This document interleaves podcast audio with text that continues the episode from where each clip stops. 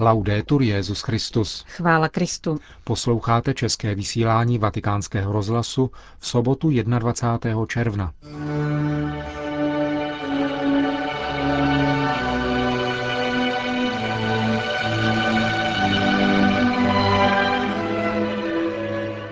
Benedikt XVI. jmenoval novým latinským patriarchou Jeruzaléma monsignora Fouada Tuala. Nový Don Bosco, tak nazývají Libanonci Jakuba z Gazídu Hadada, který bude zítra beatifikován v Bejrútu. Papež Pius XII. zachránil ve světě víc židů než kdokoliv jiný v dějinách, říká Gary Krupp, předseda židovské nadace Pave the Way v rozhovoru pro vatikánský rozhlas, který vám přineseme na závěr. To jsou hlavní zprávy dnešního dne. Od mikrofonu vás zdraví Milan Glázer a Johana Bronková. Zprávy vatikánského rozhlasu. Jeruzalém. Novým latinským patriarchou Jeruzaléma je monsignor Fuad Tval. Benedikt XVI. ho jmenoval dnes na místo Michela Sabaha, který rezignoval z důvodu dosažení věkové hranice. Dosavadní asistent jeruzalemského latinského patriarchátu Monsignor Fuad Tfal se narodil roku 1940 v Jordánsku. Kněžské svěcení přijal v roce 1966. Na počátku své kněžské služby působil v Ramaláhu, Irbedu a v Mahatě. Od roku 1972 studoval kanonické právo na Lateránské univerzitě a od roku 1974 na Papežské církevní akademii. V letech 1977 až 1992 působil v diplomatických službách svatého stolce, na nunciaturách v Hondurasu, v Německu a v Peru a na státním sekretariátu ve Vatikánu.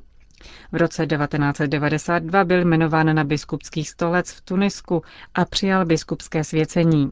V roce 1995 se stal arcibiskupem, byl také předsedou biskupské konference Severní Afriky.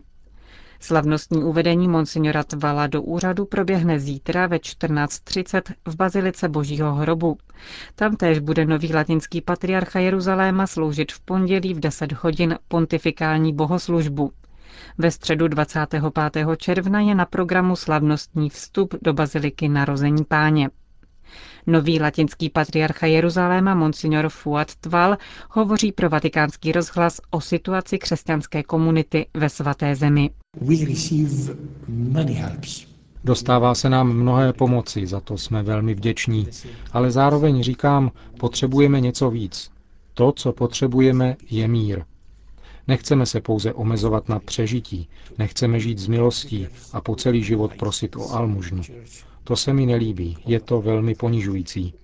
V této chvíli potřebujeme politickou perspektivu, potřebujeme projekt, potřebujeme vědět, kam směřujeme. Nyní je třeba skoncovat se zdí i s kontrolními stanovišťmi. Je třeba dát palestinskému státu život a vyřešit problém se vstupními vízy, jak víte, latinský patriarchát zahrnuje Jordánsko, Palestinu a Izrael a většina našich kněží, našich sester i škol se nachází v Jordánsku. To znamená, že potřebujeme s Jordánskem být ve spojení. Potřebujeme se moci svobodně pohybovat, abychom mohli plnit naše pastorační úkoly. Ne proto, abychom mluvili o politice. Politiku necháváme politikům. Jako biskupové potřebujeme ke své službě volný pohyb. Ale právě v tom jsme omezeni, jsme omezováni, protože Izrael nám až dodnes nevěří.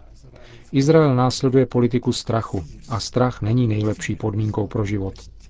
Chceme, aby všichni měli svobodný přístup na svatá místa.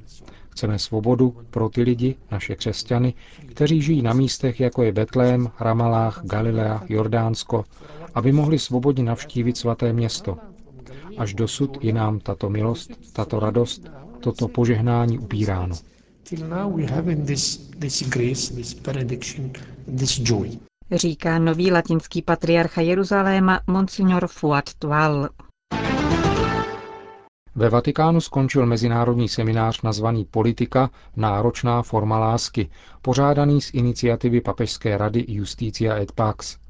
V jeho závěru předseda tohoto úřadu zhrnul zásady a hodnoty obsažené v katolickém sociálním učení, které jsou základem angažovanosti věřících ve veřejném životě. Při této příležitosti vypočítal osm blahoslavenství politiky, která sformuloval jeho předchůdce v Papežské radě Justicia et Pax, boží služebník kardinál François Xavier Nguyen Van Thuan. Blahoslavený politik, jenž si je vědom své role. Blahoslavený čestný politik. Blahoslavený politik, který pracuje pro společné, nikoli vlastní dobro. Blahoslavený důsledný politik, dodržující volební sliby. Blahoslavený politik, který přináší jednotu založenou na Kristu a hájí ji. Blahoslavený politik, který umí naslouchat lidem před volbami, během nich i po nich. Blahoslavený politik, který se za žádných okolností nebojí pravdy. Blahoslavený politik, který se nebojí médií, protože ve chvíli soudu se bude zodpovídat jenom Bohu. Biskupové sedmi nejvyspělejších zemí světa a Ruska vyzvali představitele svých států, aby se konkrétně angažovali v boji proti chudobě a v ochraně životního prostředí. Před samitem G8 v Japonsku, plánovaným na dny 7. až 9. července, vydali předsedové biskupských konferencí států tvořících toto grémium společný list politikům. Připomínají v něm mimo jiné slova Benedikta XVI. z promluvy k plenárnímu zasedání Organizace spojených národů. Papež v něm vyzýval všechny národy ke spolupráci v oblasti ochrany životního prostředí, zmírnění nerovností a v projevech solidarity s nejslabšími obyvateli planety, na které dopadají pouze negativní důsledky globalizace. Biskupové Francie, Itálie, Japonska, Německa, Kanady, Ruska, Spojených států a Velké Británie podpořili úsilí o podporu rozvoje, poctivé obchodní výměny, stejně jako o potlačení potravinové krize a pandemie AIDS. Upozornili, že klimatické změny nelze přečítat na vrub chudým, na které naopak dopadají jejich negativní následky, včetně konfliktů, růstu cen energie a škodlivosti pro zdraví. Předsedové episkopátů G8 apelují na představitele svých zemí, aby uznali, že náklady spojené s klimatickými změnami mají nést bohatí, kteří se také na škodlivých emisích více podílejí. Bejrút. Zítra, tedy v neděli 22. června, proběhne v hlavním městě Libanonu beatifikace Jakuba z Gazíru Hadada, známého ve své zemi jako Abuna Jakub, velký budovatel, apoštol kříže, libanonský svatý Vincent z Pauli, Nový Don Bosco. To jsou jména, kterými Libanonci, křesťané i muslimové nazývají tohoto kapucína, aby zdůraznili jeho lidskost a svatost. Beatifikační liturgii bude předsedat papežovým jménem kardinál José Saraiva Martins, prefekt Kongregace pro svatořečení. Koncelebrovat bude maronický patriarcha kardinál Pierre Sfeir. Jakub Haddad se narodil v Gazíru na periferii Bejrútu v roce 1875 Pocházel z křesťanské rodiny maronického obřadu. V 19 letech vstoupil do řádu menších bratří kapucínů. Po vysvěcení na kněze byl jmenován ředitelem kapucínských škol a zahájil jejich reorganizaci. Tím způsobem vzniklo více než 200 vzdělávacích zařízení. Neúnavně hlásal slovo Boží v Sýrii, Iráku a Palestině. Založil měsíčník Přítel rodiny. Po první světové válce organizoval pečovatelské domy pro děti a mladé ženy v těžkostech. Proslavil se také zajišťováním péče pro nemocné kněze. V roce 1930 založil kongregaci sestr Františkánek od Libanonského kříže. Díky Jakubovi z Gazíru vznikla řada škol a nemocnic. Jedna z nich, nemocnice svatého kříže, je dnes největším psychiatrickým zařízením na Blízkém východě. Abuna Jakub získal uznání náboženských i světských autorit jako titán lásky. Neměl v životě jiný cíl, než milovat Boha a člověka, který je obrazem Ježíše ukřižovaného. Apoštolský nuncius v Libanonu, arcibiskup Luigi Gatti, zhrnul život otce Jakuba slovy Byl to největší člověk, jakého dal Libanon naší době. Abuna Jakub se nevyhýbal obtížným úkolům spojeným s obětí a odříkáním. Říkával, kdo touží po nebi bez utrpení, je jako ten, kdo chce koupit zboží bez peněz ale říkal také, modlitba bez důvěry je jako list v kapse, který se nikdy nedostal k adresátovi. Sydney. V neprospěch zastánců eutanázie rozhodl trestní soud v Sydney.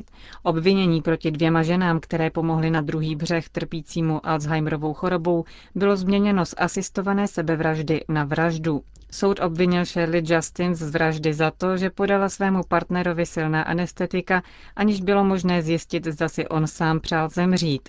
Přitěžující okolností bylo také to, že, jak se ukázalo, závěť zemřelého určující Justin za jedinou dědičku byla změněna pouhý týden před smrtí. Žena byla odsouzena k 25 letům vězení.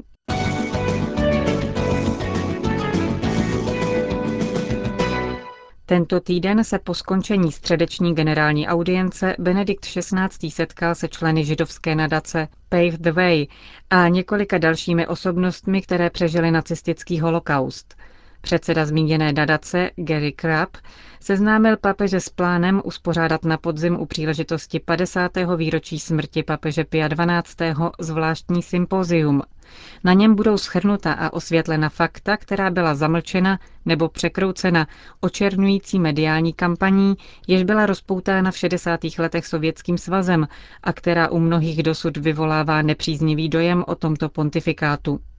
O zmíněné nadaci hovoří pro vatikánský rozhlas Gary Crabb. Naše nadace se vydala do světa hledat očité svědky, kteří se s papežem Piem 12. osobně setkali, aby s nimi pořídila rozhovor. Vznikla tak nádherná svědectví, která jsou všechna k dispozici na internetu. Na příslušné internetové stránce je možné dohledat všechna pořízená interview, která ukazují, proč je onen nepříznivý dojem o tomto pontifikátu zcela falešný. Ptal jsem se členů izraelského památníku Yad Vashem, o nichž se předpokládá, že jsou odborníci v této oblasti, zda vůbec někdy něco slyšeli například o Hitlerově plánu unést papeže Pia XII., zlikvidovat římskou kurii a dobít Vatikán. Nikdy o tom nic neslyšeli. Generál Karl Wolf dostal zvláštní příkaz připravit podrobnosti tohoto plánu. Našli jsme jednoho židovského novináře, který o tom napsal knihu a účastní se také chystaného římského sympózia, aby tam podal podrobnosti. Jste tedy optimista, pokud jde o cíl tohoto sympózia, jež by mělo odstranit každý stín, jež by mohl padat na vztahy mezi Piem 12. a Židy. I'm positive, because this is a collective group of více než optimista. Jsem si naprosto jistý. Naše nadace je tvořena skupinou brilantních židovských intelektuálů. Je třeba usilovat o nestranost. Pouze tak je možné věci posoudit. Do podrobností budete moci spatřit, k čemu jsme dospěli. Průběh událostí, které předcházely tomu, nežli se z malého chlapce stal Pius XII. Své mládí totiž prožíval po boku jednoho žida, Guida Mendéze, který byl jeho nejdražším přítelem. Spolu s ním papež například jedl i košer pokrmy. A dále jeho zásah, když jako nuncius v Německu vystoupil na obranu židů, kteří byli uvězněni na základě antisemických zákonů. Vystoupil otevřeně na jejich podporu, což by žádný antisemita neudělal. A potom další události, když se stal papežem. Všechno bude podáno. Bude to obrovské množství informací, které umožňují dojít k jednomu jedinému závěru. A tím je pravda o tomto pontifikátu, totiž že tento člověk, Pius XII., zachránil ve světě více židů než kdokoliv jiný v dějinách. Problémem však je, že to všechno činil potají. Všechno potají a všechno potichu. Nikoli však proto, že by si myslel, že na něho padne nějaké podezření, nebo proto, že by věděl o tom, že Hitler dal příkaz k jeho únosu. Z toho strach neměl. Obával se toho, co se například stalo v Holandsku, když se arcibiskup Utrechtu vyjádřil veřejně ve prospěch tamnějších židů a následovala velmi ostrá reakce nacistů, kteří řekli, toto vystoupení římské církve nezachrání ani jeden židovský život. Znásobíme zatýkání. Až dosud jsme nezatýkali židy, kteří konvertovali ke katolické církvi. Nyní tedy budou oni prvními, které uvězníme. To byla doba, kdy byla zatčena Edith Stein, v té době pobýval v Holandsku postulátor kauzy beatifikace Pia 12. otec Peter Gumpel z Tovaristva Ježíšova, jenž bude na sympóziu s námi a jenž byl přímým svědkem těchto událostí was in Holland at the time this happened, and he was a witness to this. Říká předseda nadace Pave the Way a člen židovské obce Spojených států amerických Gary Crabb v souvislosti s chystaným sympoziem o božím služebníku Piu 12., které se bude konat v Římě 6. až 8. listopadu u příležitosti 50. výročí smrti tohoto papeže. Končíme české vysílání vatikánského rozhlasu. Chvála Kristu. Laudetur Jezus Christus.